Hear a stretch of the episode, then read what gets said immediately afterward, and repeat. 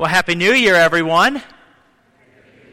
It is so good to see you here. I am just, I'm really enjoying these past two Sundays where we have both of our worship services together. And it's so good for us as, as a church family to come together here on this New Year's Day. And I'm going to tell you, I was talking to some of you as, uh, as uh, you came in, and I can tell we are excited for a new year. Some of you, you are excited. And, and, I was thinking about that. People, it seems more exciting this year than in previous years that I remember. Because I think this year, more even perhaps than in years past, we live with the hope and the anticipation that 2017 will be a better year that 2016 was, uh, for many in this room, a, a difficult year. I look around, and even in the six months I've been here, I know many of you have been through very difficult times. Times you weren't expecting, and times you didn't know you were going to have to go through. And 2017 is a new hope. You know, 2017, we come to these new year, and, and it's the year that things are going to go right. It's the year that, um, you know, I, am finally going to get that promotion or that new job. It, it's the year that we're finally going to be able to get out of debt. Uh, the year that our football team is going to, college football team is going to do better next year. Amen? Amen. Yeah. It, they're going to do better in the bowl game next year. Amen? There we go. I, am just thought on my mind right now. Uh, and maybe more seriously, this is going to be the year that we beat cancer. This is going to be the year we're finally able to have a baby. The new year comes with it all the promises of a new future.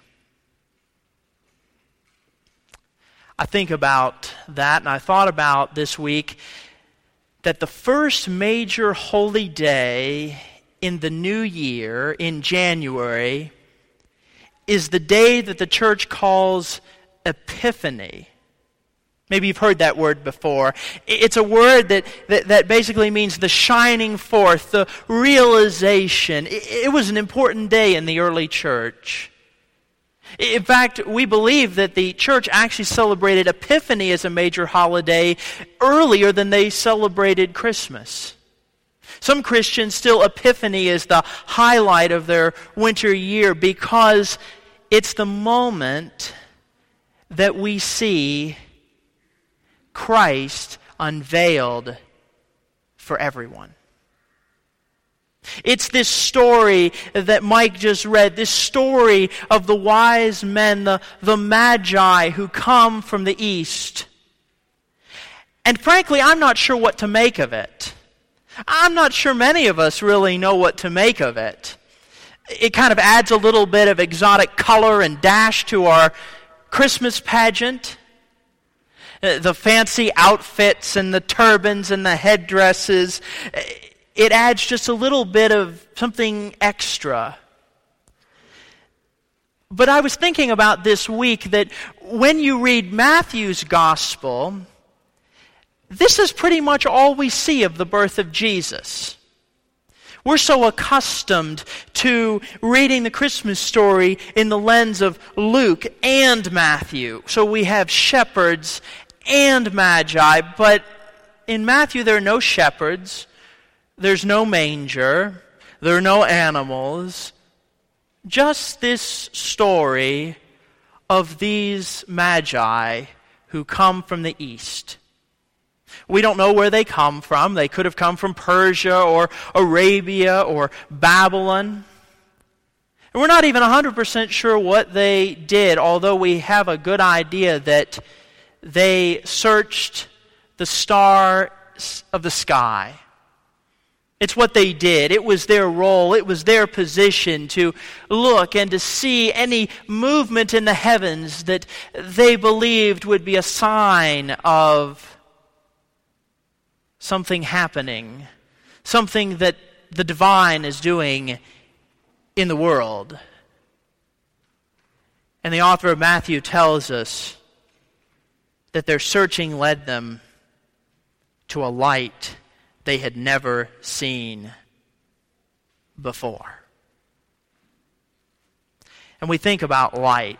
Isn't light kind of the, the hope of our new year? The hope that after darkness comes light. You know, you and I actually need light to survive. I don't know if you are aware of that, that if we were to live in total darkness, we'd be in trouble. I have a friend uh, from college who, after graduation, uh, she moved to Fairbanks, Alaska. And I remember asking her after she had moved up there, was up there about a year, I, I kind of was, I was maybe giving her a hard time. Some of you know me well. I'm sure can't believe that, that I would do that. Um, but but uh, it was giving her a hard time, and I said, "Well, so how did you enjoy the cold this winter?" in Fairbanks. I said, she told me something I, I, I still cannot shake. She said, "You know, the cold is okay." I thought, "Really?" She said, "No, the the real problem living here in the winter is not the cold; it's the fact that." We get a lot less sunlight than you get than, than you get back down in the continental United States. That for months on end, there's only just a few hours of daylight. In fact, uh, today, I, I checked this morning, the sun in Fairbanks, Alaska will come up at 10:53 a.m. And it will go down at 2:56 p.m.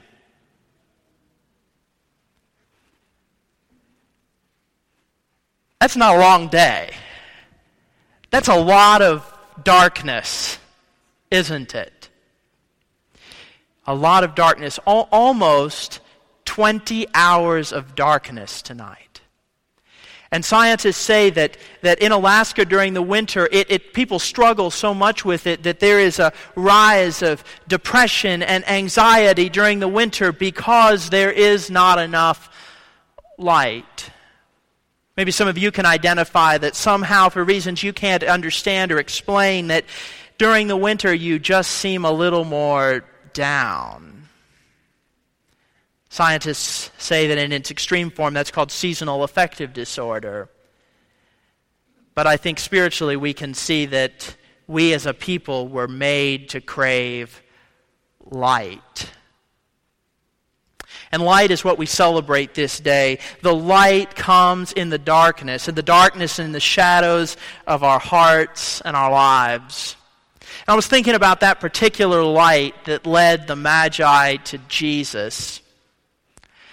Uh, we, I, I, was looking at our screen. I was looking at our screen, and we tend to think of the light kind of like on our screen. We tend to think of it like in the picture on the front of our bulletin, that it's this really big star like you cannot miss the star.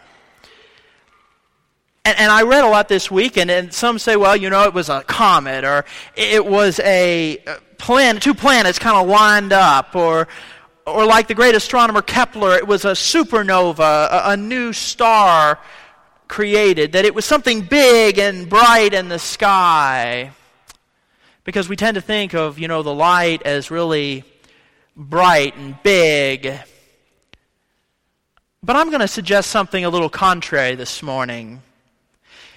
That maybe, just maybe, the light that the Magi saw was small.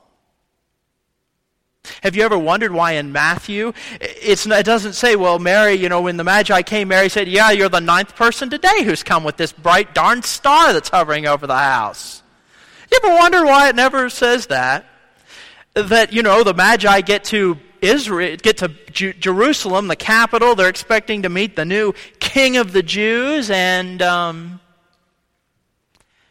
they're all surprised. They're like, you know, Herod's kind of Herod.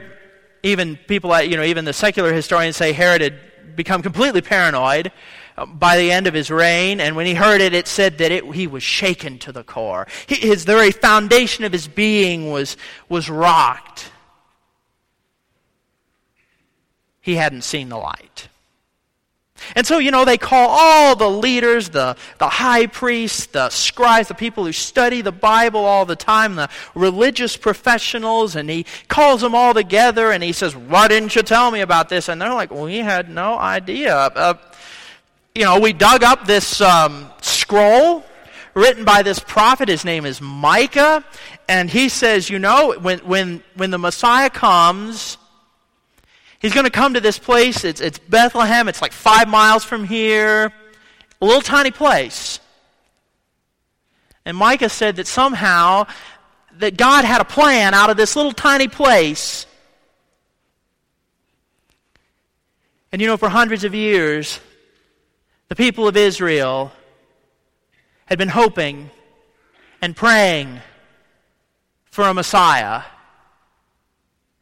And when the light comes, there's no record that anyone saw it. Except these three pagan astrologers from the east because they were looking and they were paying attention. And so they come these three magi, they come to Herod and they ask him where the king is to be born. And they come, and it says that Herod is totally shaken. Because you see, Herod had things pretty much under control. You know, he was the king of the Jews by title, although he wasn't really a king or really a Jew, which you can imagine made him a little nervous, having the title and all. He came from another ethnicity that was adjacent to Israel. And he wasn't really a king, he was more kind of someone that the Romans left to mind the store and they let him have the title. But he was really just the proxy for them and for their armies, and the real power was in Rome. But you see, when the light came, when the Messiah's promise was fulfilled, it didn't give him hope, it made him fear. I almost called this sermon Having the Fear of Herod in 2017, or The Faith of Herod. And I thought about that this morning. When the light comes, you know, if you shine really bright light, have you ever looked, real, you know, like when you were a kid, how many of your parents said, don't look directly at the sun? Do your parents tell you, tell you that? Don't, like, don't, or like, don't look directly at that bright spotlight up there. Because if we look directly in the light, it's actually painful. It's actually painful for us. And so sometimes when light comes, we prefer to avert our gaze to look at something darker. And I wonder if Herod was like that, that the light just threatened him. And I wonder if Jesus, how we receive the light. Does Jesus coming into our life, does it threaten us?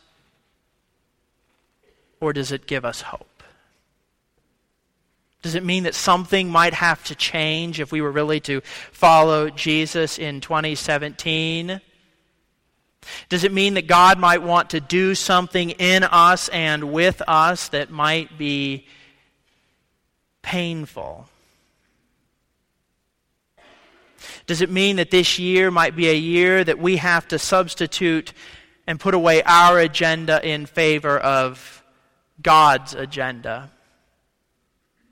Because you see, when the Magi came to the baby Jesus, I can't imagine what that was like. I, I, I kind of think, you know, they're expecting a king, right? And so they come and they come down the narrow streets of this little town of Bethlehem and they come to this house of a peasant I can't imagine what they were like. It's kind of like um, have you ever been to someone's house and it turns out they do not live in the kind of neighborhood you thought they'd live in?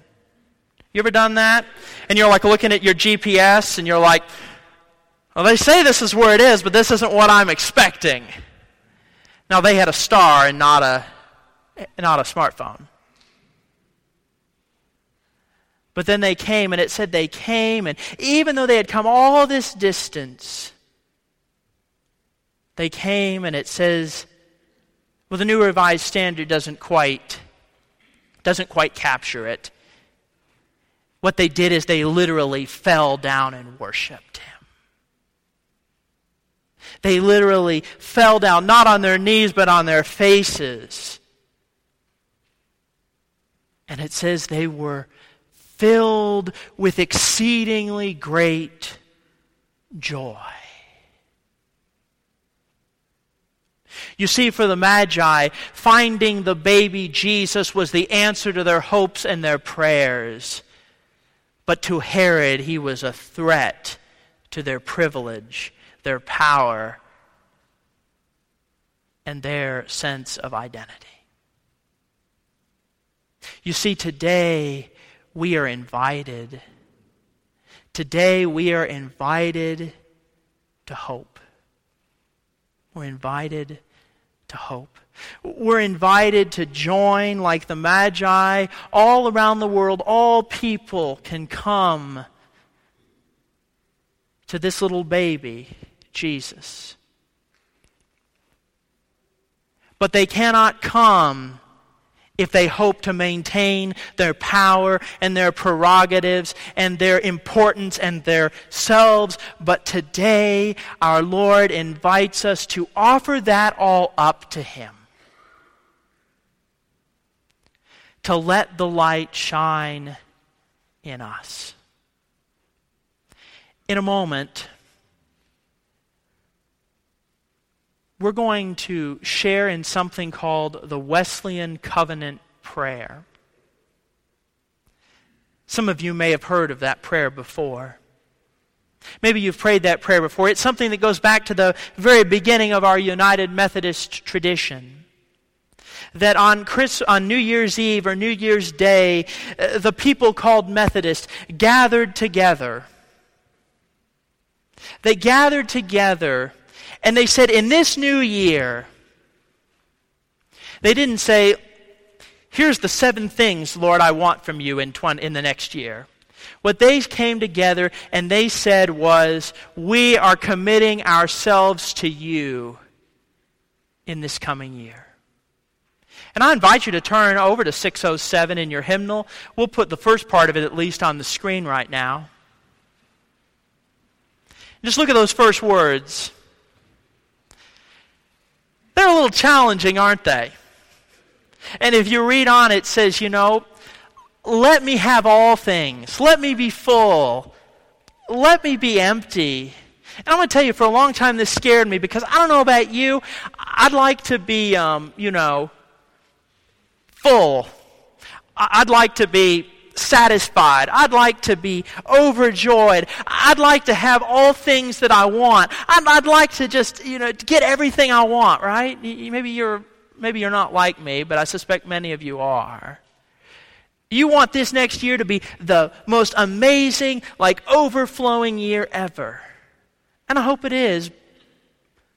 But this prayer reminds us that when we follow Jesus, we don't just follow Jesus for something good. We follow Jesus in all seasons of our life. And as I looked at that prayer, I was reminded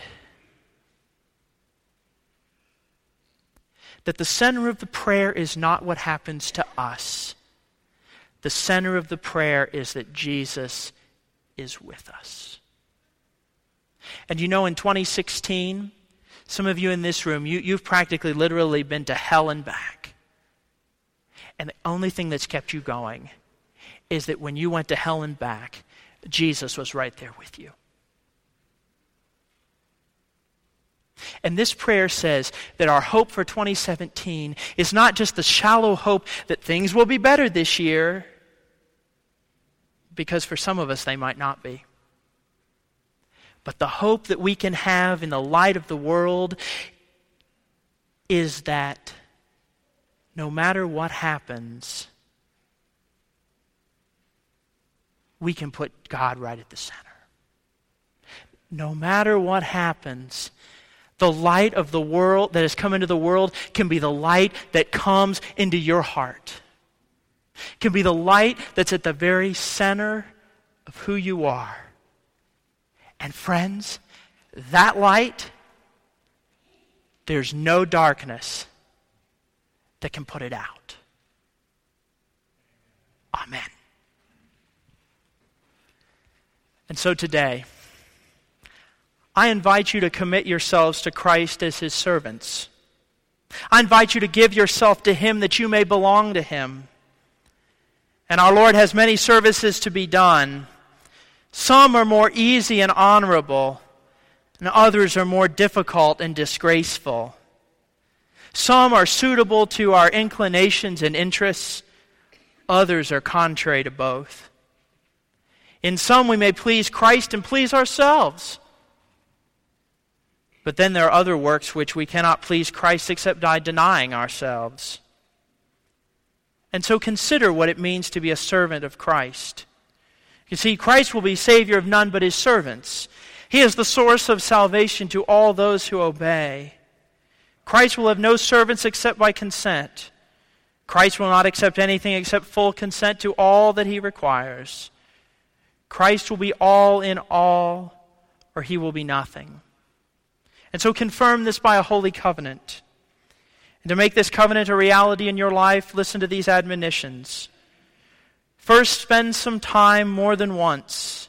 Set apart some time to be spent alone before the Lord. In seeking God's earnest, earnestly seeking God's special assistance and gracious acceptance of you. Carefully think through all the conditions of this covenant in searching your hearts whether or not you have freely given your life to Christ. Consider what your sins are, and consider the laws of Christ, how holy, strict, and spiritual they are, and whether you, after having carefully considered them, are willing to choose them all, to put Christ at the center of your life. Be sure you are clear in these matters, and see that you do not lie to God. Second, be serious and in a spirit of holy awe and reverence. Third, claim God's covenant. Rely upon God's promise of giving grace and strength so that you can keep your promise. Trust not your own strength and power. Fourth, resolve to be faithful. You have given to the Lord your hearts. You have opened your mouths to the Lord, and you have dedicated yourself to God. And with God's power, no matter what happens, never go back. And so be prepared to renew your covenant with the Lord. Bow your hearts, open them to the Lord. And today I invite us all to stand as you're able. And as we're standing, if you want to begin 2017 by recommitting yourself to the Lord, if you want this prayer, this prayer that Christ would be at the center of everything this year, to be your prayer for this new year, I invite you to join me as we make this covenant before the Lord. Let's pray. I am no longer my own, but thine. Put me to what thou wilt. Rank me with whom thou wilt. Put me to doing. Put me to suffering. Let me be employed for thee or laid aside for thee, exalted for thee or brought low for thee. Let me be full. Let me have be empty. Let me have all things. Let me have nothing. I freely and heartily yield all things to thy pleasure and disposal. And now, O glorious and blessed God, Father, Son, and Holy Spirit, thou art mine, and I am thine. So be it. And the covenant which I have made on earth, let it be ratified in heaven. Amen. You may be seated.